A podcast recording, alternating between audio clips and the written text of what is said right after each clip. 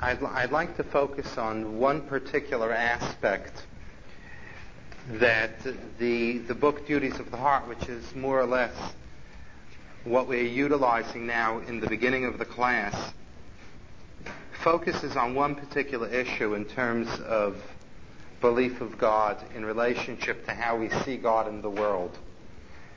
We, we spoke out in the earlier classes that we had that there is much to indicate the probability of God's existence in the world by studying nature. When we look at all of the different systems of nature, the orders, the balances, the intricacies of nature, and so on and so forth, just as a question of probabilities, the Chovos Halevavos, this the author of this book, develops a sense that it's highly improbable that the world was able to come into being, even if you want to put billions of years into the into the into the formula. It's highly improbable that this world came about without a creator and without a purposeful creator. And basically, the theme that the author uses is he goes through different parts of nature, shows us a lot of the beauty and the balances and the orders of nature, and really leaves it up to us in our own minds to figure out does it make a whole lot of sense that all of these things just came about quite accidentally but so beneficial to man. Now, I'm not going to get into the subject which we spoke about the last time I was here. I apologize for not being able to be here last week. But I'm not going to get into all of the factors that are barriers to our being able to accept God's involvement in the world.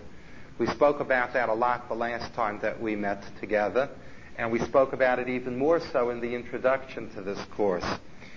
So all of that stuff that we carry around, that baggage of resentment that we carry around for whatever didn't go right in our lives, should we should try to keep that at abeyance. We should try to keep that on the back burner for the time being, and try to appreciate the the observations that the author is making about the beauty of nature and how it is so beneficial to man and how it helps man in so many different ways. So this is basically what the, the general theme, the general theme of this author is all about. Let's look at the things, let's think to ourselves without resentments and without emotional barriers how probable these things are to have come about without somebody purposefully putting them there, and let's draw the intellectually objective conclusions about the probability of God. Now, this is one particular general path that the author takes. However, within that path, the author examines a particularly interesting subject, which most probably most people that would teach this course to you would totally skip over this point. And I personally think that it's a very, very important point, and therefore from the third and fourth chapter, I selected out pieces that you'll see that they're bracket marks around in the sheets that are in front of you that really point to another whole area of this concept of trying to find God through nature. One level of trying to find God, okay, through nature is a very ca- calculated proofs of probability. How much sense does it make that this order and this balance and this beautiful thing worked out the way it did just by mutation, survival of the fittest, etc., etc.? How probable is it? A very cold, calculated, logical kind of thing. However, the Chovos Halevavos also wants to introduce us to another perception. Not only is nature a proof of God's existence, but that nature possesses God's existence, that it contains within itself the existence of God. In other words, it could be that God, you could hypothetically think to yourself that God created the world. He's not in the world in any way. He's not absorbed in the world. He's not involved in the world in any way. But he created the world in a way that people should know, aha, there must be somewhere out there somebody that made this. But is that someone that made it in any way in the world that he made? Not necessarily. There are many people that put up buildings and architects that, and they move on. They're not in their buildings. They're not etched into stone. They don't have offices in the buildings that they built. They built the building that they were hired to build. They, pay, they get paid for it, and they move on. What the Chovos HaLevavos wants to teach us over here is that it's not enough that we just use nature to draw the conclusions about the probability of somebody having created it. But that if a person looks carefully at nature, not only does he find a logical proof that somebody must have created it, but that creator has never left that which he created. That he is within that which he created. This is the subject that the Chovos HaLevavos wants to demonstrate for us. And it has a tremendous amount of importance, and I'll, I'll try to demonstrate the importance that it has. Let me just say something, okay, in a, in a very general way, okay, in a very general way. It's one kind of a world and what it demands of us in terms of our own response to it if God was some kind of a master architect, finished his job, and left. So we say a one-time thank you to God. You're a wonderful architect. If you're looking for work, I'll always hire you. And goodbye. Okay? And that's the end of it. It's quite a different story if, if we perceive of God not only as the, the architect of nature, but that he resides, that he's not only the landlord, but the tenant of the nature that he created, then God has given us something even more than all of the nature that we live in. He's given him, he's given us himself.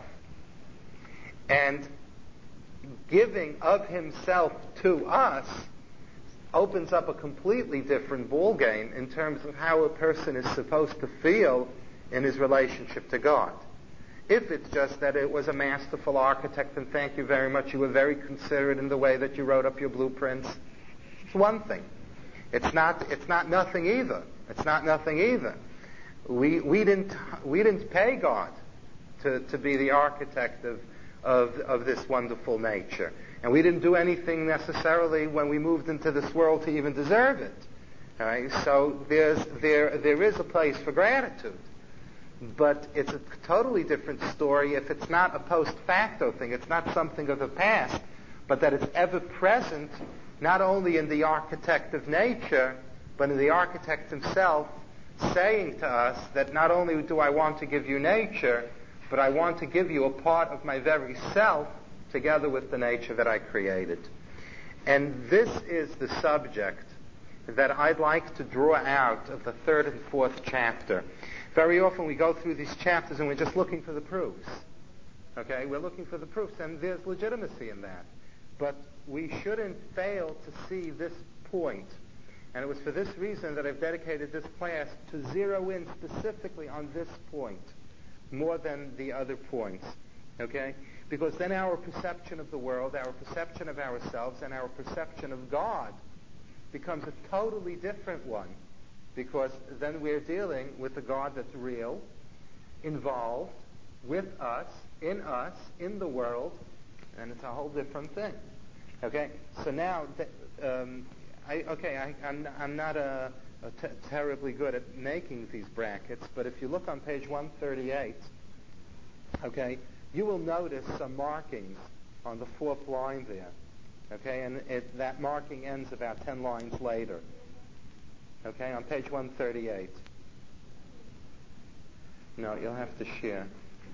I don't know from week to week how many people are in the class.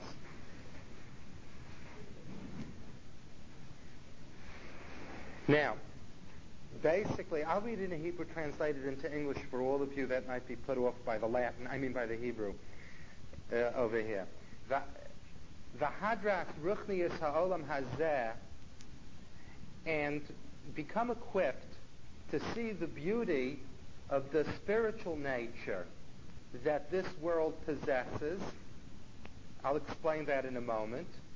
Va'alulav uma'olalav v'takanaso hatmima shenivra ba'avura. Okay? When you look at the world, don't only look at the physicalness of the world, the elements and the compounds of the world, but see under the surface and recognize that there is a spirit to the world. The world has a certain atmosphere. It possesses a certain energy. All right? And in that beauty of that energy that the world possesses, we see the causes and the effects and the ways that things reach their perfection and their wholesomeness.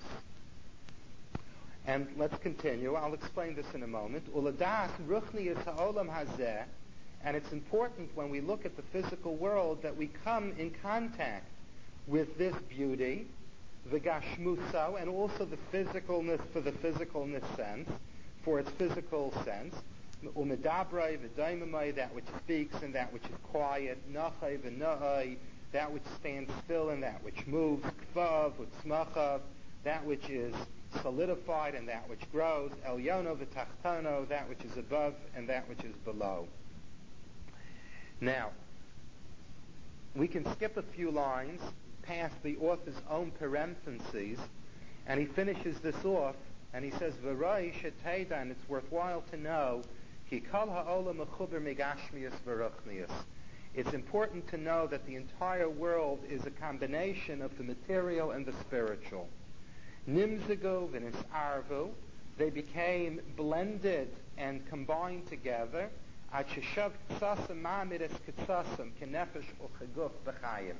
and one sustains and upholds the other in the same way that the soul sustains the physical human being. Okay.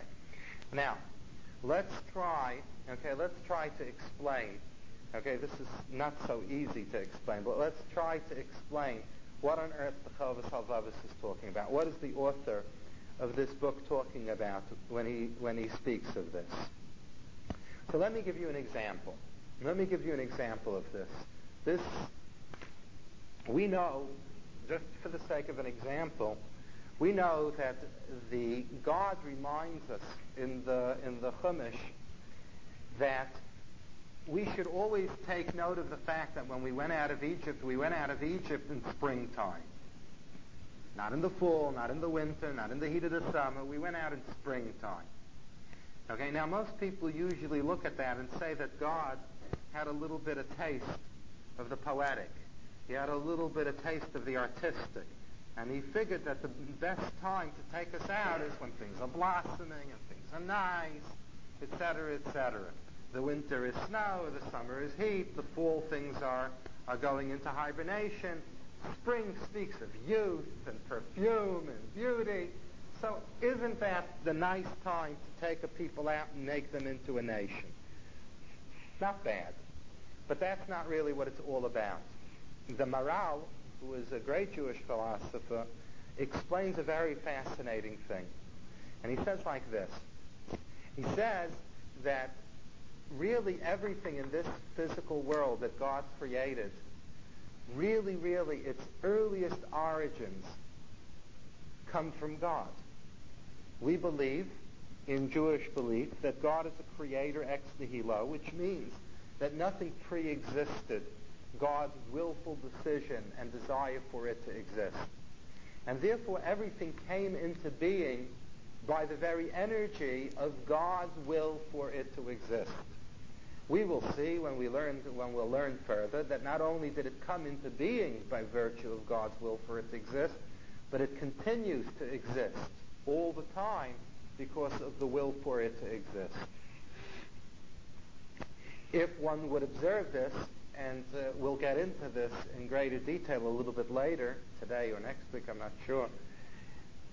Science is wonderful in as much as it gives us an explanation of what is taking place and how it's taking place. How the plant grows, how things evolve, how things are born, but the ultimate why everything happens the way it happens, science can never answer. Science can look at a world post facto. Science could look at natural phenomena as a fait accompli and say, aha, we know what happened. This happened, and this happened, and this happened, and therefore this followed. But it's a definition of what happened, and maybe even how it happened. But it really doesn't explain why those things happened. It's just that if this happens, and this follows, and this follows, and this follows. But why is it that this follows from this, and this follows from this, and why did this take place? Science doesn't answer that. And when we say that science doesn't answer that, so we're ultimately left with the question, why? And the, the answer that we, that we give to this in Jewish philosophy is that the ultimate answer to why is because God wanted it to perform in the way that it performs.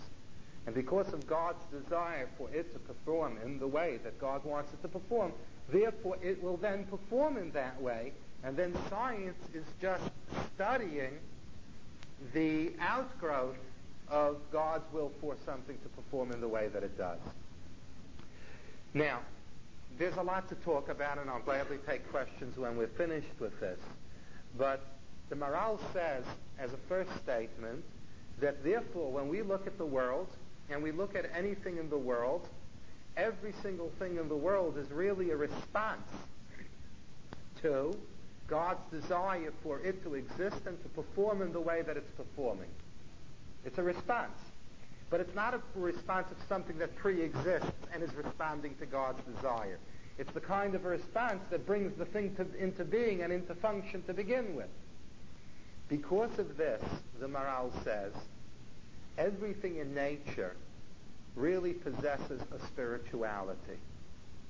Because its earliest origin is an origin of the spirit. Because it only came into being to begin with from God, who is the essence of spirituality. So the notion that the physical world has any kind of relationship to the spirit is not peculiar, but is a very natural outgrowth of its creator. In other words, the fact that there could be any sense of spirituality to anything physical is not peculiar.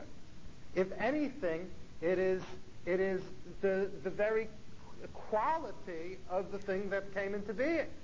Where is my mama? Where's my mother? Where is the, the origin of my being? The origin of my being is in my God that willed me into being. So the the God that willed me into being. So it means that etched into the very exi- my existence as a physical thing is some sense and some connection to the Spirit, because it's the Spirit that created me.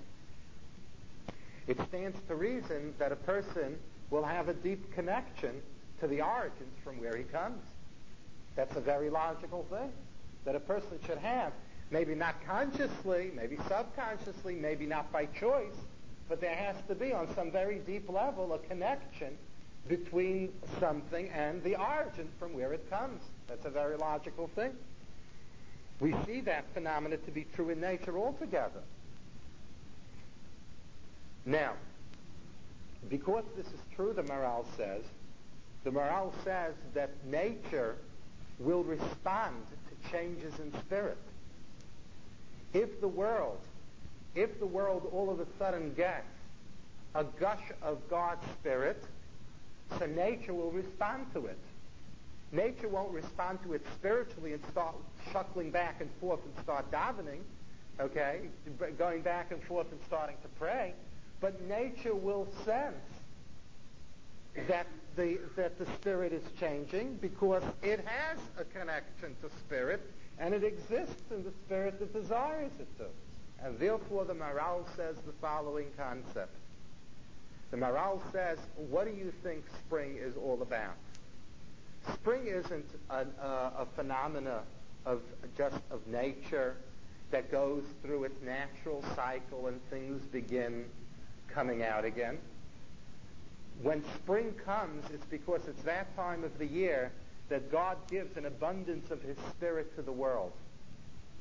Spirit to the world. And that abundance of Spirit when it re- reaches the physical world that is also has its origins in spirit, it gets the power to break out of the high hibernation of winter. And therefore, when we look at springtime, what we're really look, seeing is the, the physical manifestation of that, that giving of spirit into the world that breaks things free. So therefore, when the Chumash tells us that we went out in springtime, it's not that God chose a setting and said, this is the setting in which I would like you to leave. The, the, what was happening to the Jewish people? The Jewish people were getting the powers to free themselves from the internal and external bondage.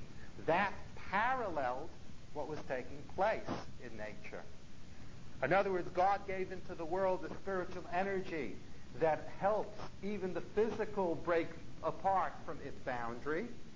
That now becomes designated not only for nature but for man, and it accomplishes man's freedom.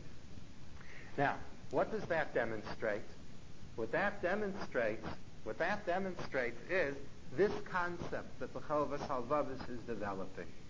That when we look at the physical world, if we look very carefully at the physical world, we don't only see that the physical world is a logical proof that somebody must have created it, but we look at the physical world and we see that the one that created it is in it. And that everything in the physical world is bonded up and bound to, uh, to the spirit which is the origin of its creation. That would be an example of this concept. Let me give you another idea of the same concept. One of the one of the central thing, one of the central beliefs in Judaism, central mitzvahs in Judaism is the Shabbos. Okay, the Shabbos. What kind of an idea is Shabbos?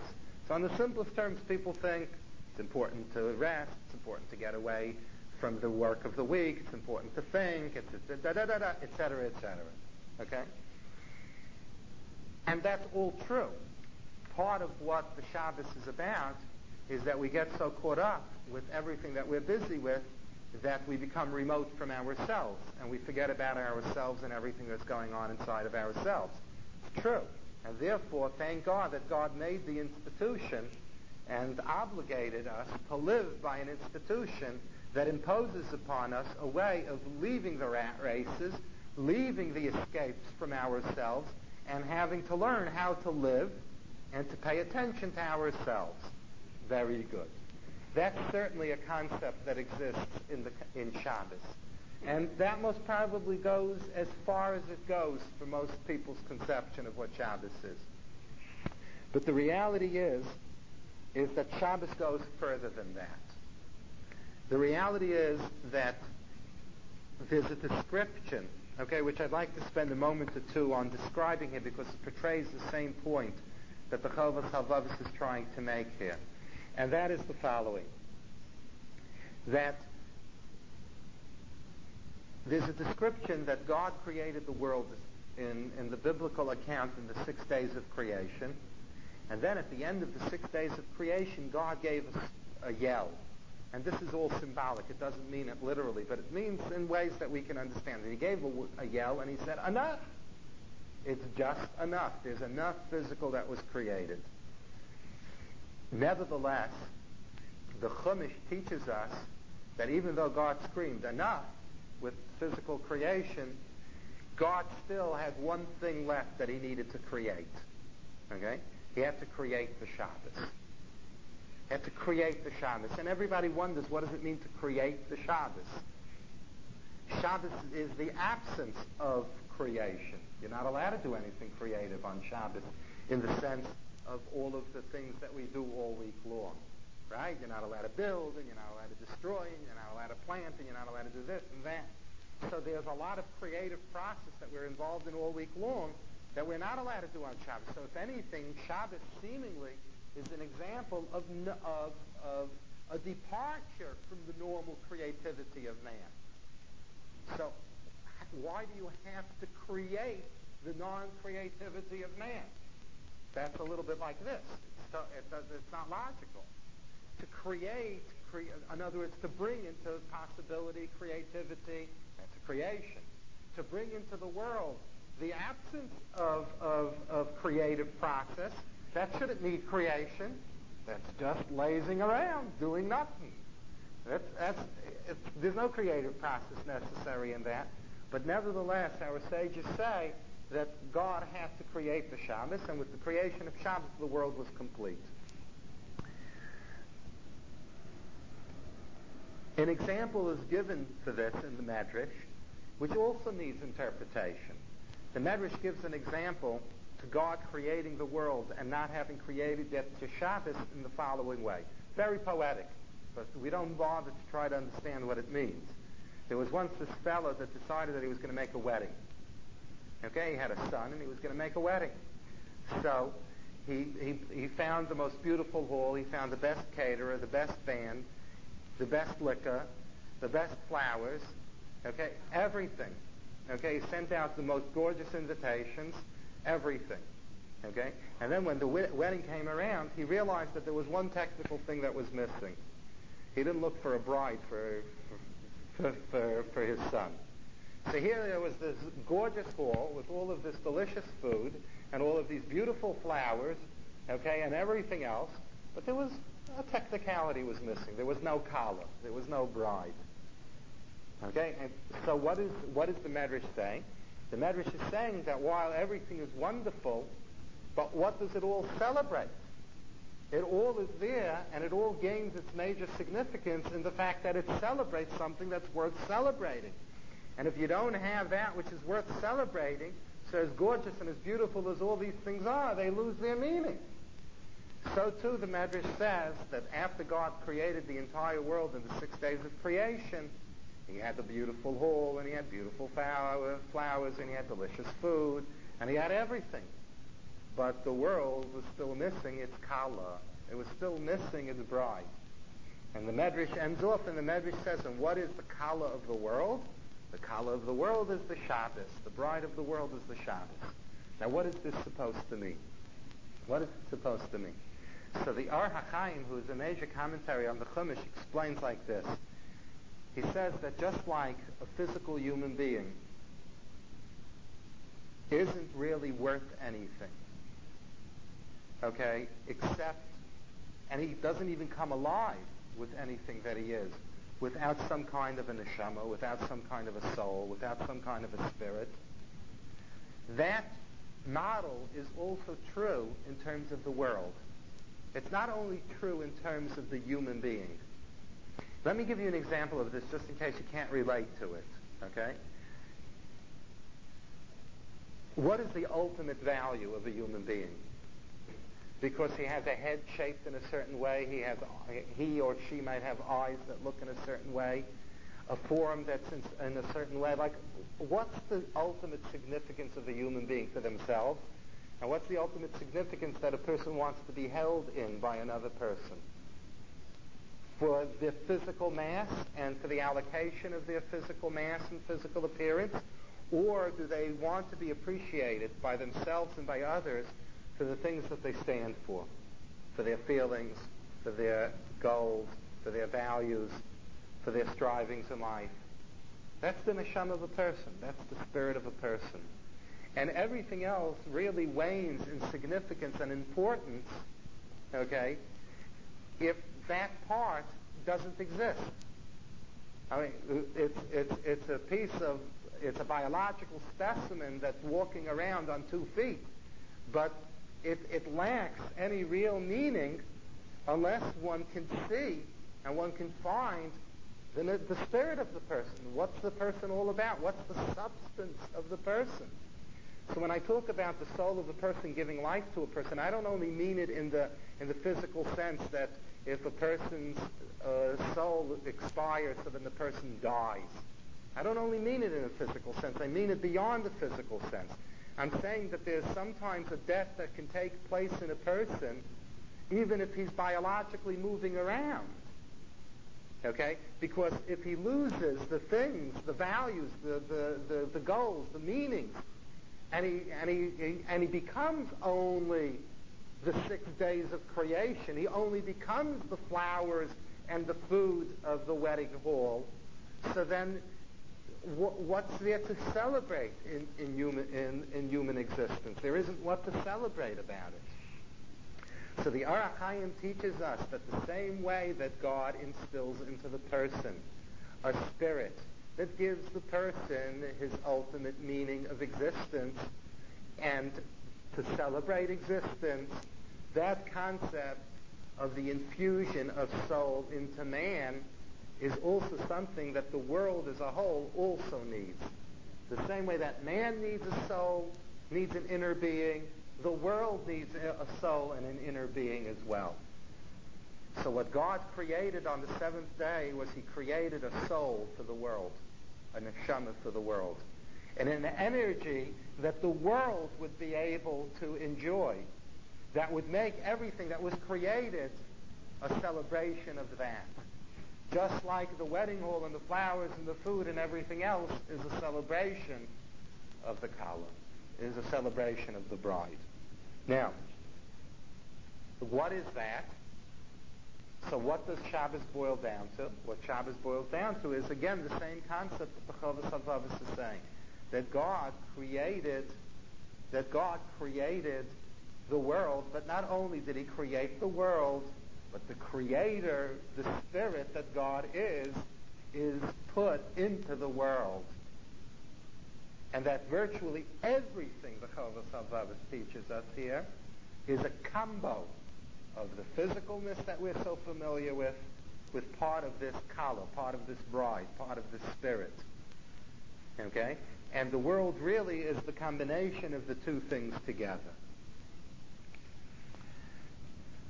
Now, let's turn to the next page. I'm sure that there are questions about this, and there are many implications to what I'm saying. The stuff that I'm saying over here, okay, is, is, is certainly certainly a very complicated issue that's going to need a lot of clarification. But let's look at the next page. I have that little marking on top on the end of the second line. Okay? And let's try to zero in a little bit more clearly on the significance of this. The hachacham and the intelligent person that has understanding in his head, yivra min ha'olam das ruchniyuso. The intelligent person will desire to find and to be able to hear the music of that spirit that exists in the world. And not just look at everything with fleshy eyes, but be able to see that the same way that he sees himself beyond physicalness, and he sees meaning and content and substance and soul and spirit within himself, that he will be able to look and choose to take out of the world that spirit that the world has too. It's a choice. I don't necessarily have to be interested in spirit. Leave me alone with spirit. I want to enjoy it. And finished. I don't need to look for the spirit. It's physical. It gives me shade. It gives me sensation. It gives me pleasure. It gives me delight. Who's interested in spirit? Hakmanish Kinchainik with spirit. Don't drive me crazy with spirit. Well, in the same way that a person wouldn't want that another person should relate to them and say, listen, you're physical and you make me feel this way, etc., etc. I want to be appreciated for what I am inside. So the Chovos HaLevavos is saying that God asks us also the same thing. Here's a wonderful world, okay, but please don't take the world just for all of its physicalness, but try to find the spirit that I put into it try to relate to the spirit that I put into it. And that's what he's saying in this line. V'hachacham, and the intelligent person, Hamavin, that really understands Yirbralom in Ha'olam, he will choose to take out of his world Das Ruchniyusai, to know the knowledge of its spirit, the Dakuso, and the subtle points that the world has. The Yisumam Kisulam, and he will establish it like a ladder Lahavas harayas al yizbarach.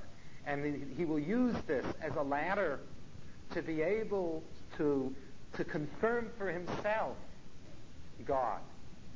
Now that's a phenomenal thing what he's saying. He's saying once you look for the Spirit, then you become much more in contact, not with the proof of somebody that created the world, but you come in proof with God because you feel a chemistry with the quality of God. Okay? In other words, once you have a chemistry and you have a sense of the chemistry of an individual, you forget about proving if the individual exists or not. You're beyond that already. You don't even, in other words, now the question of, about the proof of the person is not if he exists or not, but what kind of an existence he is. This is what the Chovos HaLevavos is pointing out. So this then becomes a ladder that not only confirms the the the, the abstract the the abstract idea is there a God, but I come into contact with the qualities of God, and then my confirmation of God is not by virtue of is he or isn't he, but what is he? Okay, and the, the trying to the yaddik ba'avodaso kifi gadlo v'romimuso belibo. And then he will be able to connect himself to God to the extent that he, his heart and his mind understand God. And then man will feel more and more compelled to a relationship with God based upon his understanding of what God has done for him all of the things that God delivered to him and carried to him. Without anything that man did to deserve it ahead of time. Now, We'll skip a line, okay, and I'm translating it also. If you're getting lost, it doesn't matter. Now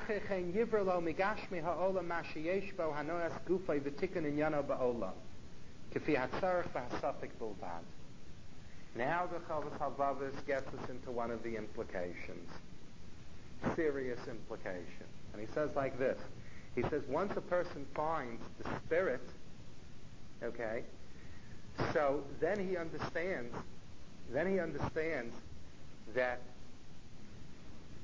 it doesn't make sense for the person to preoccupy himself a majority of his time and a majority of his life with the physicalness of the world as opposed to the spirit of it.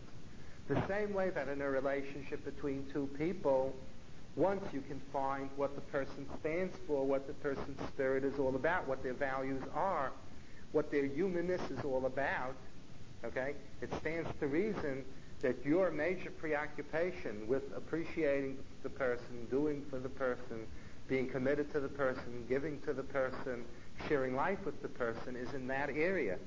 All right? Is in that area. And this is not to say that either two, two of the people in the relationship don't also, in addition to that, have physical needs. All right? And need to provide for each other in different ways. It's not to say that. But the person that the person that says, for instance, I need a wife because I don't have anybody to cook for me, that's garbage. Okay? That's nonsense. That's the six days of creation without without the bride, the bride of, of Shabbos. Okay? And that's a very simplistic and coarse example, you know. But there are many other examples that are not so simplistic, but that parallel that very, very clearly. So what the Chovos HaLevavos says is once you find the spirit that's behind it, it stands to reason that my major value in my relationship to that thing then would be in the spirit and not in the physicalness.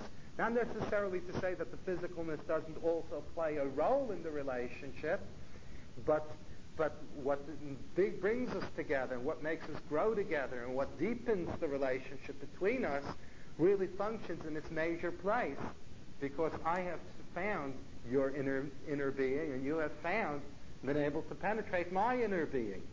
So the Chovos HaLevavos says that that's also true in man's relationship to his world. Right? Why should man preoccupy himself with the world beyond the point of the necessity to be able to exist and to be able to live and to be able to live normally and then the rest of the time the person should be preoccupied with the spirit that's behind the world. So to the extent that I need to take from the world and make a livelihood and so on and so forth, and I need as a physical human being to enjoy the world and so on and so forth, fine. But that that should become the focus of my life.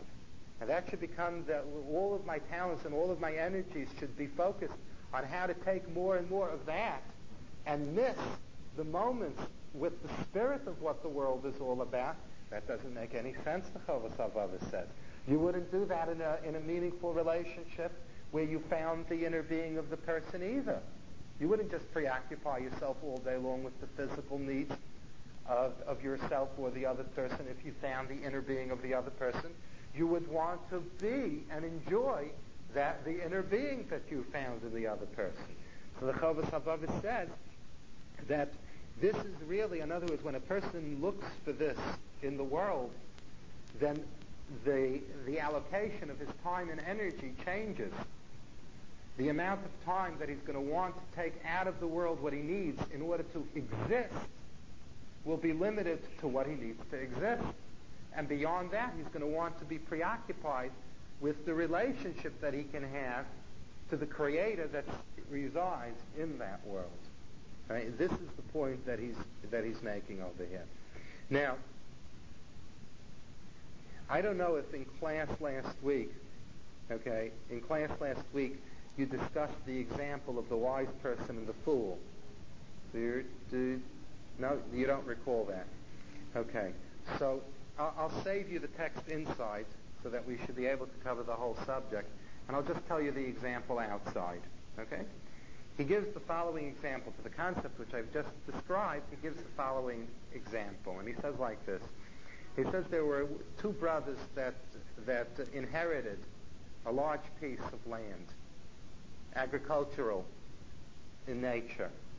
Okay, and the land needed to be developed.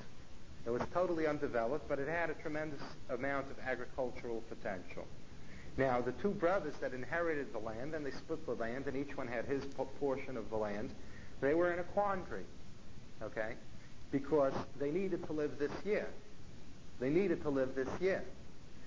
So if they were going to put all of their work into the land, so how would they live from day to day? Because the land wouldn't give out its first crop until months later. So they were in a quandary.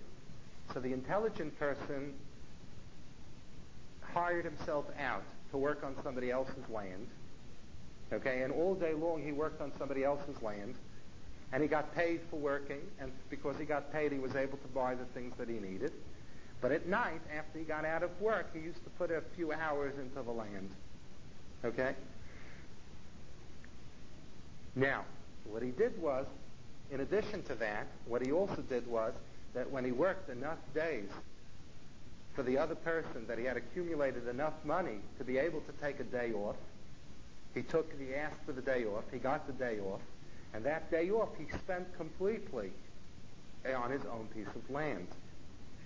Between all of these different ways of trying to grab time wherever he could have it, he was slowly able to cultivate his piece of land and to plant it, and in time, it gave him a good crop. Once he had a good crop, he had enough money to be able to basically stay on that his own piece of land at least half of the time. And so with time, he was able to be his own boss in his own land and make a full living from his own piece of property. On the other hand, his brother, who was foolish, said to himself, well, I need money today. I need to live today. I need to enjoy life today. And therefore, this piece of land is worthless to me. So what he did is he worked. And he earned money the same way that the, his wise brother did. But when the day was over, he said, now it's time for TV. Now it's time to go out to the movies. Now it's time to enjoy life. And he didn't spend the extra time on his own field. And when he had enough money to take a day off, he took the day off and he disappeared and he had nothing to do. At the end of the year, this person had a field that would give him a livelihood, and this person had nothing. This is the example that the Chovos HaLevavos uses. And the Chovos HaLevavos says that this little example, which seems to be very straightforward to us, isn't it the story of our lives? This is what the Chovos HaLevavos says. He says, we all come here, okay, and there's no question that we have to make a living. We need to live from day to day. But if we're wise, we understand that the living from day to day is only to the extent and is only necessary to the point that when I'm finished with it, I should be able to do and be able to cultivate in the area that I need to cultivate. where my life really is, where my time really should be spent, where my talent should really be. So therefore, I will go out and get a job, and I will make money. But I'll only look at it as a, as a medium, as a vehicle that will ultimately get me the time and the money that I need in order to do the things that I want to do, the things that are important to do, so that I should eventually be able to cultivate the things that I need myself. And if a person approaches the world in that way, then I'm going to that I need and money that I need and so on and so forth in order to be able to cultivate the things that I need to cultivate, okay, that where, the, where life really lies, then you will find that person that after work will try to grab the hour, okay, to do, to cultivate the things that need to be cultivated. If he'll make enough money and he's deserving of a day off, he'll ask for the day off. But that day off, he won't squander, he won't, and he won't misuse it, and he won't, and he won't spend it in, in, in emptiness. But he'll use that day to do the things on that day that he couldn't do the other days of the week because he had to worry for his existence. It's only the fool that makes out of bare existence the very goal of life. Right? And this is the example, this is the example that the Chovos HaLevavos is demonstrating over here. That if a person has the capacity to find the spirit that's in the world and the spirit that's within him, so then he's not going to want to spend more time than he needs to in his involvement of taking from that world the physicalness of the world and spend the rest of the time trying to relate to the spirit that's underneath it. If you think that this person in, the, in this chapter of the Chovos HaLevavos is a fool, well, you most probably have just indicted a large part of the world at the same time. Because look, look at the situation in the world also. Look at the situation of the world. Yes, it's important to make a livelihood. Yes, it's important to make contributions to society and to the world. All of those things are right. But if in doing those things we totally lose ourselves and those things become the goal to the exclusion of the development of one's own inner being, so then we've just done the work of the tipesh. He works all day, and then he blows the rest of his time that he could have for himself. This is one implication, and uh, it's available to you in English here, so you can read it later. Okay? There is also another implication which I'll spend a little bit more time on right after the break. Okay? And that, so we finished the first three pages. You'll read up the example. There's one more implication which I'd like to touch on. Okay? That completes this section.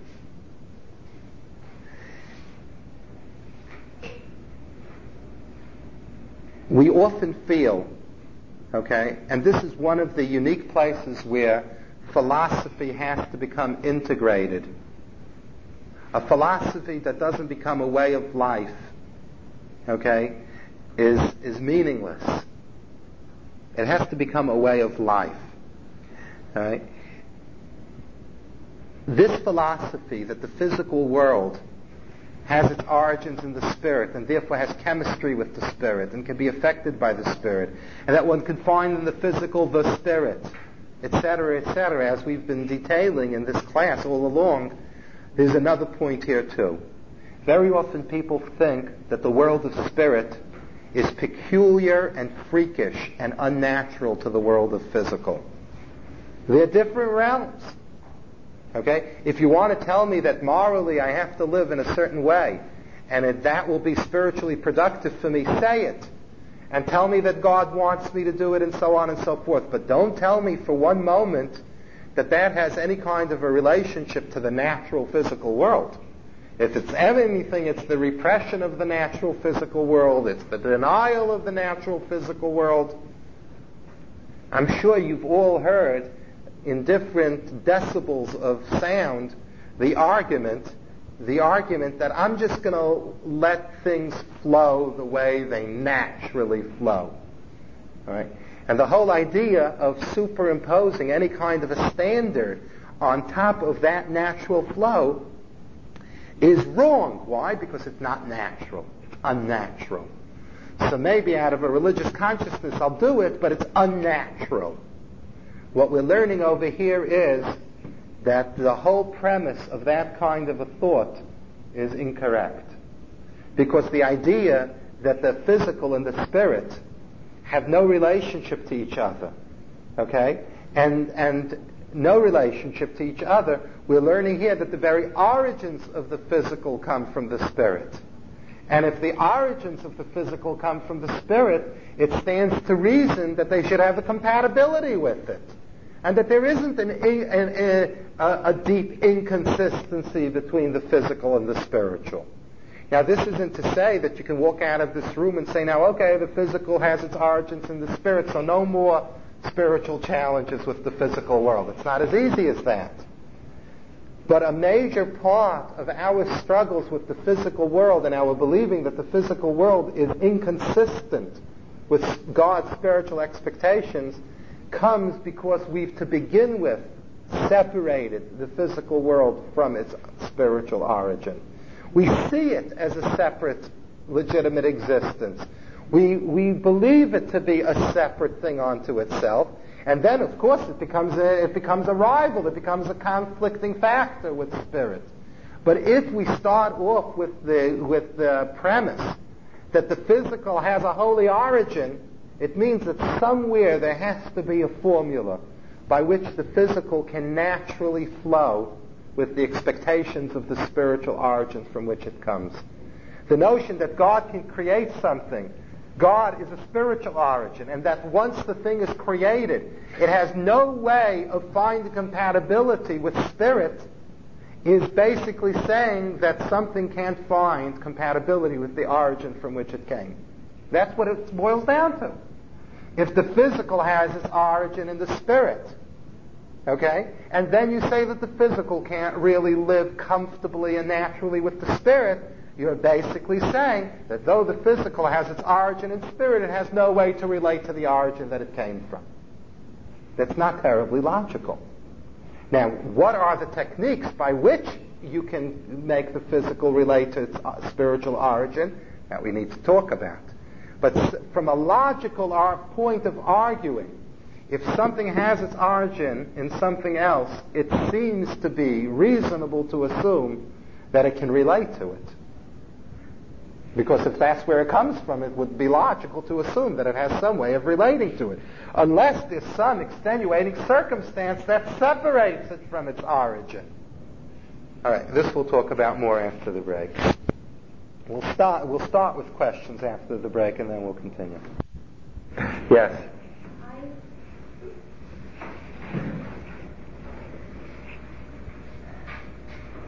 in a, in a regular person's day-to-day life, and when they get involved in the workaday world, I'm trying to think practically how the person can translate setting aside, and I say set aside because in a way, when you're involved in, let's say you're up at 6.30 in the morning and you come back at 7, there's a big chunk of your life that's involved in making a living. So you can, there's two ways of looking at it. One is that even within the realm of making a living, you as a Jew portray yourself by your business ethics and the way you relate to people and all these other things. So you're using the spiritual within your workaday world. Now you come home and you're you're going to eat, and you're going to maybe have a few minutes to make two phone calls, and now it's time to go to sleep almost because you have to get up six the next day we're saying within a normal person's day. Where does that person, unless he's on a very high level and says to himself, okay, I'm going to get um, to, I don't know what they call it, at first thing in the morning, they sometimes, people all over the world have at 5.30. Dafyomi. Dafyomi. And I'm going to have a, a, time to learn every night. I mean, some people can do it, but you have to want to do it, I guess, one, and two, have the energy to do it, and three, not have other things like family and friends and uh, community commitments. I, I, I'm just wondering. I mean, I have the luxury of coming during the day, or I used to go for years going at night to classes. But I'm just wondering, in a, typical person's life, or especially a man's, how he can affect this, this spirituality that, that is so important, not just in his life here, but his life thereafter. How he can do it. And it's also important for the rest of his family too. Exactly. And and most of the time, even when people know that it's important, they seem to have a difficult time having any sense of balance of this spirituality. It's always the foot in the spirit in the physical world gets deeper and deeper, and the other one gets shallower and shallower until it's very off balance. Okay, it's it's a, it's a good question. Okay. Um, I, get, I guess the place to start is like this.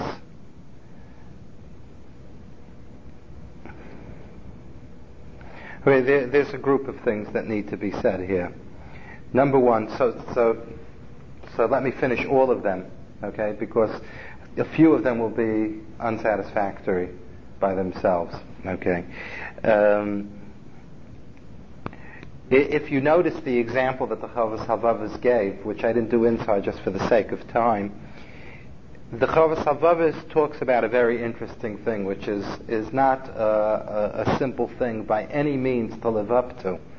The Chovos Halvavos talks and he makes a distinction between, between identifying one's occupations with the physical world to the extent of need, okay, and, and establishing that as one's border, okay, to be legitimately involved with the world, and beyond that, to be utilizing the time, okay, more involved in, in the nature of the spirit. Now, this is one of the places where there's major work that needs to be done, the definition of need. Okay? This is a very, very complicated issue, the definition of need for as many people as exist in the world, that's most probably as many definitions as you can get of what constitutes need. Uh, for some people, anything short of 150,000 or 200,000 dollars a year is need is not it hasn't we haven't met up with needs. Okay, so there definitely is uh, a major question of what constitutes need. Now, how do we make the definitions of what constitute need? How do we how do we formulate? Okay, how do we formulate that? Obviously, the formulation of of what constitutes need and what doesn't constitute need has a lot to do has a lot to do with what man feels fulfilled in, because man must be fulfilled in his existence in this world.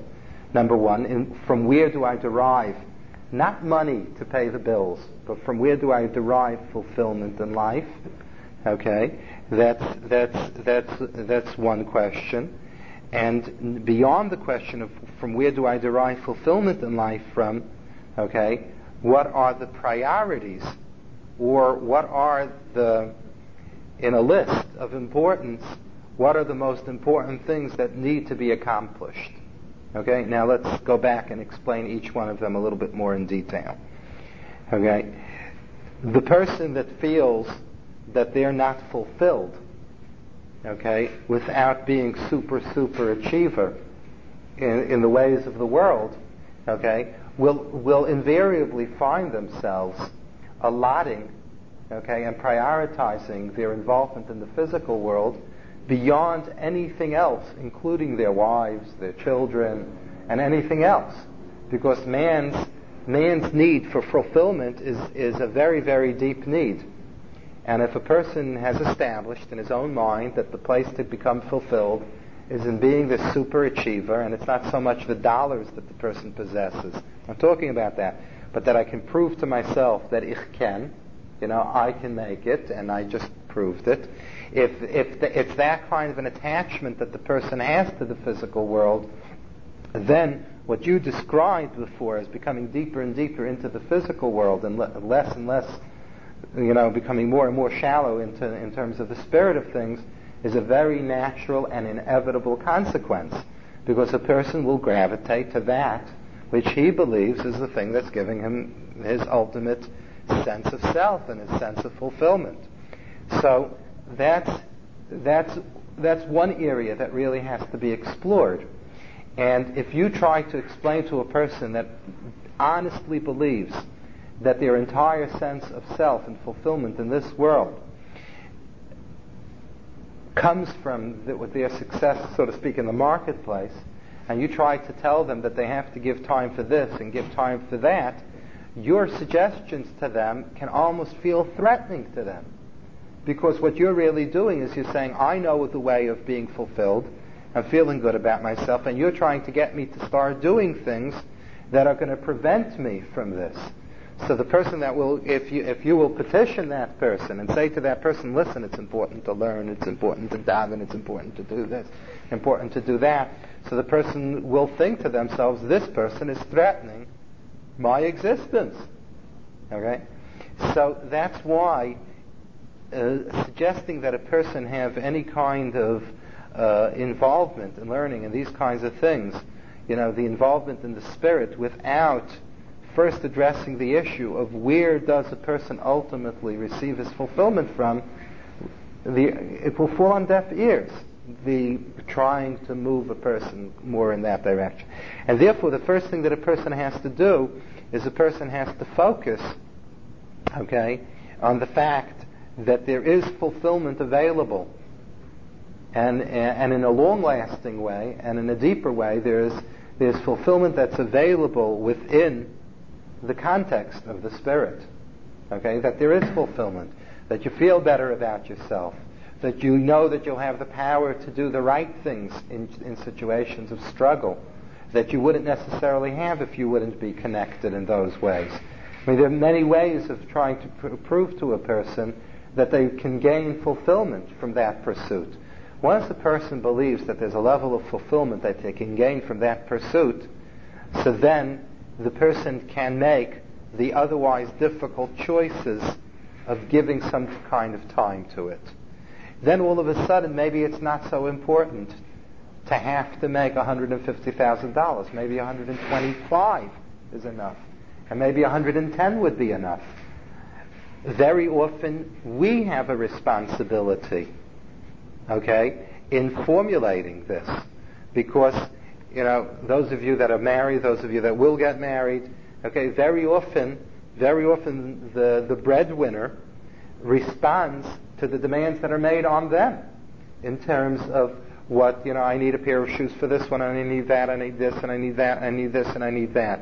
And very often, without even knowing it ourselves, okay, we create a base of need that then the breadwinner feels that they have an obligation to fulfill.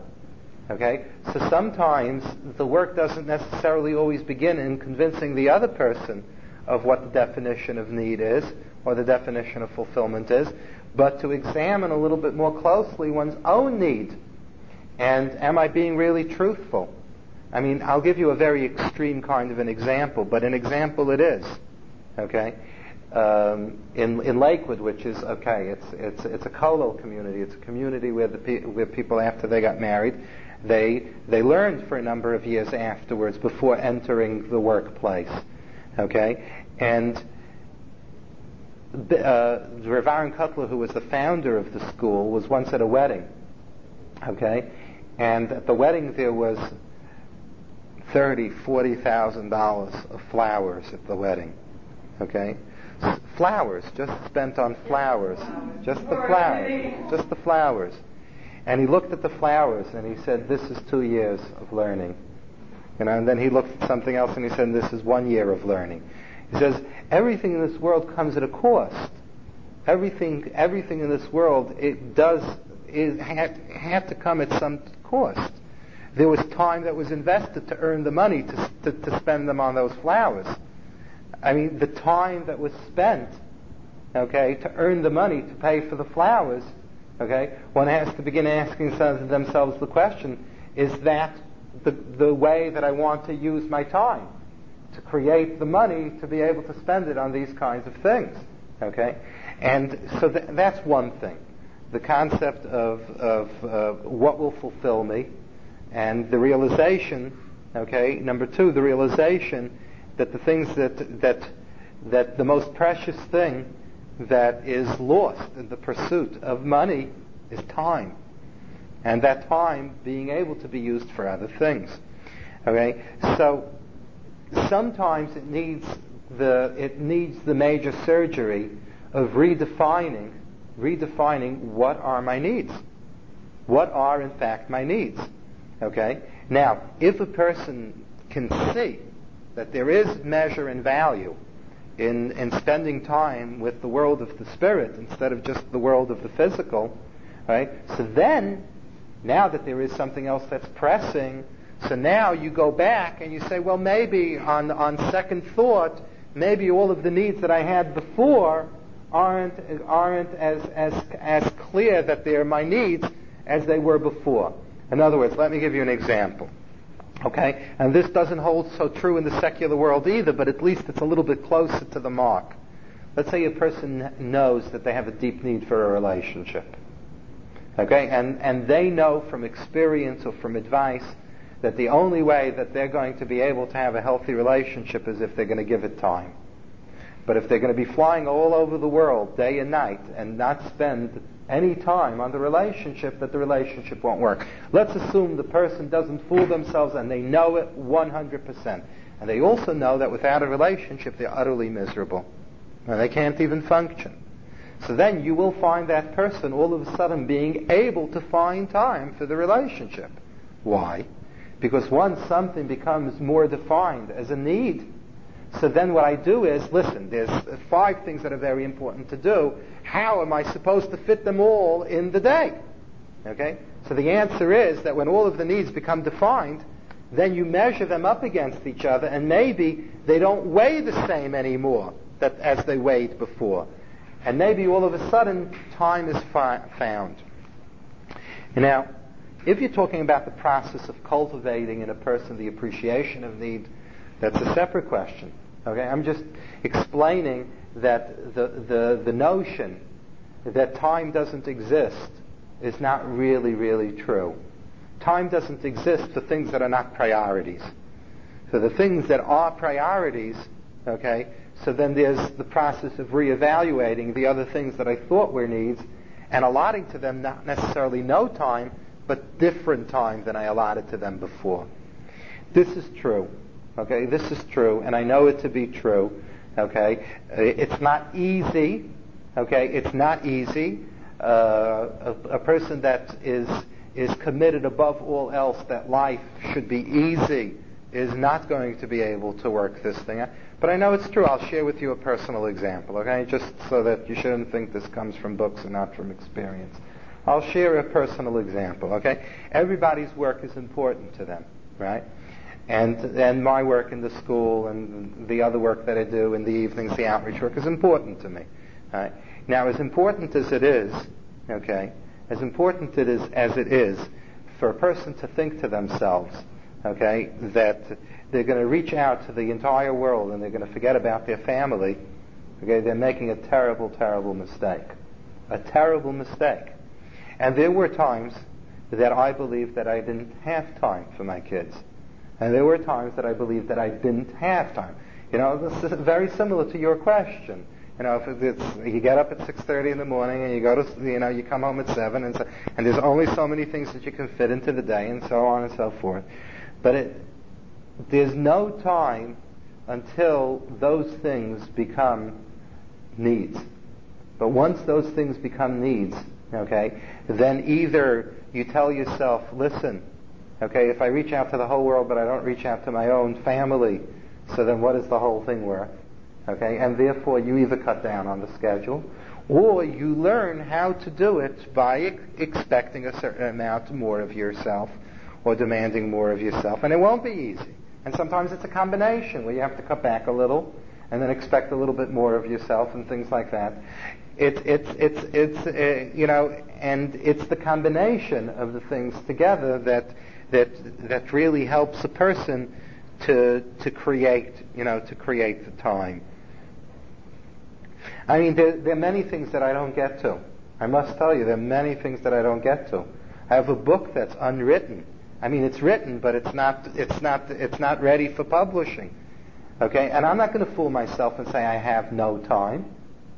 Right? That's not the bottom line. The bottom line is that there are other things that come before it. There are other things that come before it. And to say I don't have time is not really where the answer is. That's really not the answer. The real answer is that there are so many other things that are important, okay? And in my mind, I've made a decision that the other things, for whatever reason, they are more pressing or they're more urgent, okay? Or they're placed upon me even if I don't choose them as being more urgent, and finished. So but I won't fool myself in saying there's no time. There is time, right? There is time, but we we we allocate where the time goes. I don't know if that helped at all, but that's that's. Uh, yes. Um, you were talking before about that ladder, and once you can go beyond the physical to the spiritual idea of God or something like that, then you don't even deal with the question of is there a God? You deal more with what kind of God there is. But how can you deal with that question if you don't know if there is a God? Okay. Okay. In other words, what I was saying was like this. It, it's, it, it, it's for certain that a person has to ask the first question first. There's no doubt about it. The person has to, the person has to uh, go through a process of asking himself, does it make sense that there's a God and what are the probabilities of God and so on and so forth. But what I was saying, maybe I said it a little bit too cute. Maybe let me say it a little bit more accurately. What I'm saying is that there are many ways that we come to know God. We can come to know God by the proofs of his probability of does he exist or doesn't he exist. We can come to have a confirmation of God uh, by the fact that we've experienced, by the things that we've done, we've experienced the kinds of things that we believe we're an experience with God. We're an experience of what God stands for. Let me give you an example. The person that his whole life long, okay, no person for all his life long asks himself the question day in and day out, is there a God, isn't there a God? Okay, it's possible if a person is very confused about the issue and questions, but let's say, let, let me just give you an example. Let's say a person decides one day, listen, I've been struggling with this issue, and all in all, I think it's 60% that there is and 40% that there isn't. I don't think that I'm going to be able to raise the percentages, but it is more in favor that there is than there isn't. Okay? And then the per- person proceeds and says, okay, it's, it's a probability. Okay? It's a probability, and I'm willing to live with, the, with probability. It makes it still more logical to live with what's probable than with what's not, with, with the, what's less probable. Okay? Okay, what's my choice? Well, 60% is not enough. So, but to, then to live in the 40%, okay, doesn't make any sense because that's even less than that. That certainly doesn't make sense. Then a person proceeds. He says, okay, so I'll live with the more probable and I will proceed to do this, that, and the other thing as the Torah prescribes for a Jew and things like that. What will happen is that then the person will get confirmations of God that didn't come out of the place of is there or isn't there, but because I begin experiencing things that are spiritual, things that feel right and make sense and so on and so forth, then I get a confirmation of God because I sense that this must be what it means that there's a God. In other words, let's say a person goes through a Shabbos and he feels things that he's never felt before. Okay? Okay, that, that's not a logical proof that there is or there isn't a God. That falls into the second category of what the Chovos HaLevavos is saying. That there's a level of confirmation that we, we receive through experiencing as opposed to logically arguing. And that's also a legitimate thing because sometimes a person can know through experience, okay, something that cannot be proven even through argumentation. And very often, the, the depth of a person's connection to God and his belief in God is, is nurtured more, very often, not in the logical arguments and the, the final probability, but in the experiential stuff that, that confirms. You know, I, I, you know, there was once a fellow was, he had a, a master's in psychology. He was working for an orphanage a very successful person, a very sensitive person, and he had questions. He had questions in faith, and they were legitimate questions in faith. And he went back and forth for a long, long time. Okay? And then after a while, I guess he worked with the probabilities, and he started doing things Jewishly, and so on and so forth. And then once I wanted to sit down with him and I wanted to talk to him about, you know, one of his philosophical questions, and he said a very interesting thing to me. He said to me, he said, if a person needs to believe forever and ever only based on argumentation, then he won't believe. Because somebody, I mean, one thing you can't know everything there is to know, and somebody could one day tell you something that totally disproves everything that you ever thought. Or yeah, yeah. So what's the function of the argumentation? The function of the argumentation, to be perfectly honest, the function of the argumentation is to bring a person to the place that he's willing to, to, to, to let go of that as being the central issue and experience what the Judaism is, and then from a completely different vantage point of experiencing God, that's what I was talking about before as the example of the Chovos HaLevavos. Then come back, okay, then come back to the, to the same questions that he had before and realize from a different place totally that he knows that there's a God. Yeah, do, like, do, do, you follow what I'm saying? But I think that there could also be another reason why a person, you know, say you, you set aside the rational reasons and then you say, I'm going to try experiencing it. Right. And why I think, you know, a lot of people would become more convinced after that. And I think it's because once you sort of commit yourself in a certain to a certain degree of something, then you kind of have to after you've made a certain commitment, then since you're doing these things that that that reinforce your commitment, you sort of have to convince yourself that, that what you're doing is for a good reason. So you sort of get yourself to believe that this is true, and also you're, you're you'll be surrounded by this type of atmosphere, these people, and you'll just get more sort of convinced. I hear what you're saying, but but um, my own experience with people has shown differently. I have to tell you, because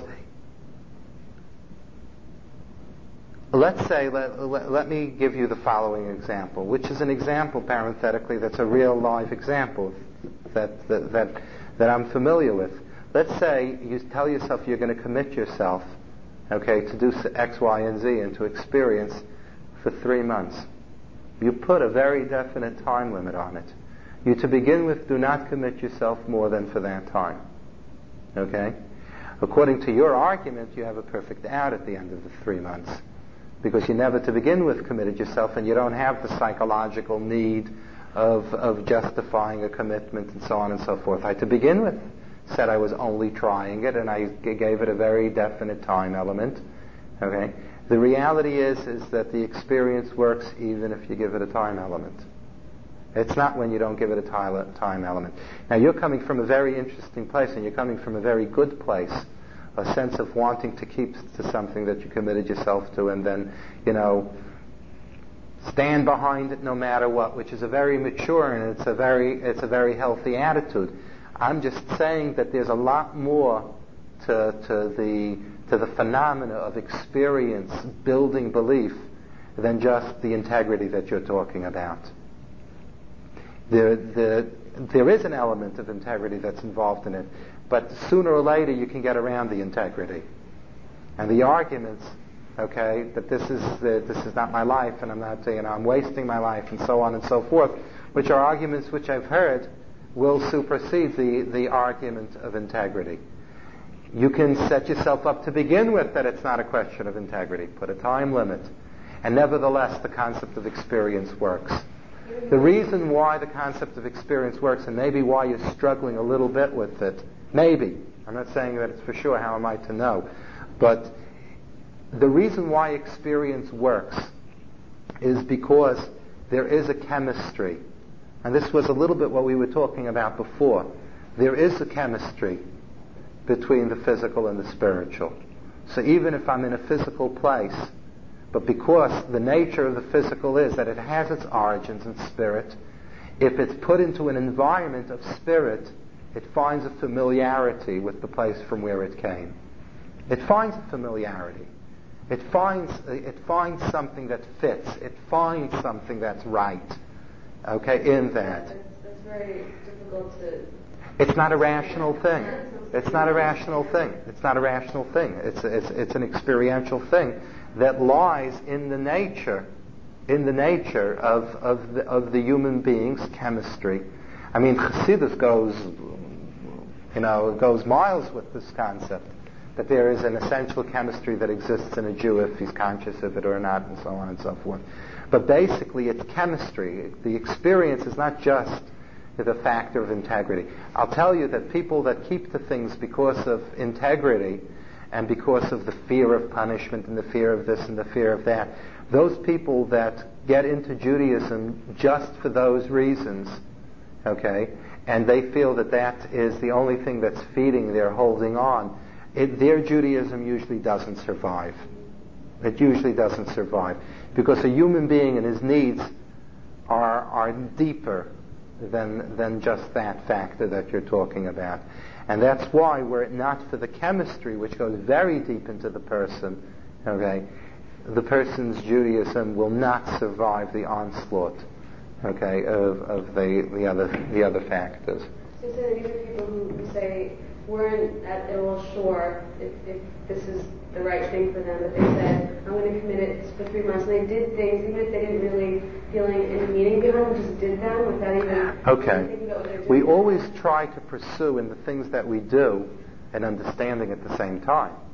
Okay? It, we, we pursue an understanding at the same time. We don't lock ourselves away from the extent that we can understand something. We're, we're not closing down the brains and saying now is the time to just do. No, we, we make an honest attempt. We make an honest attempt to understand, okay, to understand the things that we're doing, try to gain an appreciation and do it slowly. They don't have that, if they're doing things and they're not sure that God exists, they don't have that, the real reason behind what, why they're doing something. And if they still do it, even if they're not sure why they're doing it, it still has an effect. Yes, 100%. We'll talk about it more next week, but uh, 100%. Okay.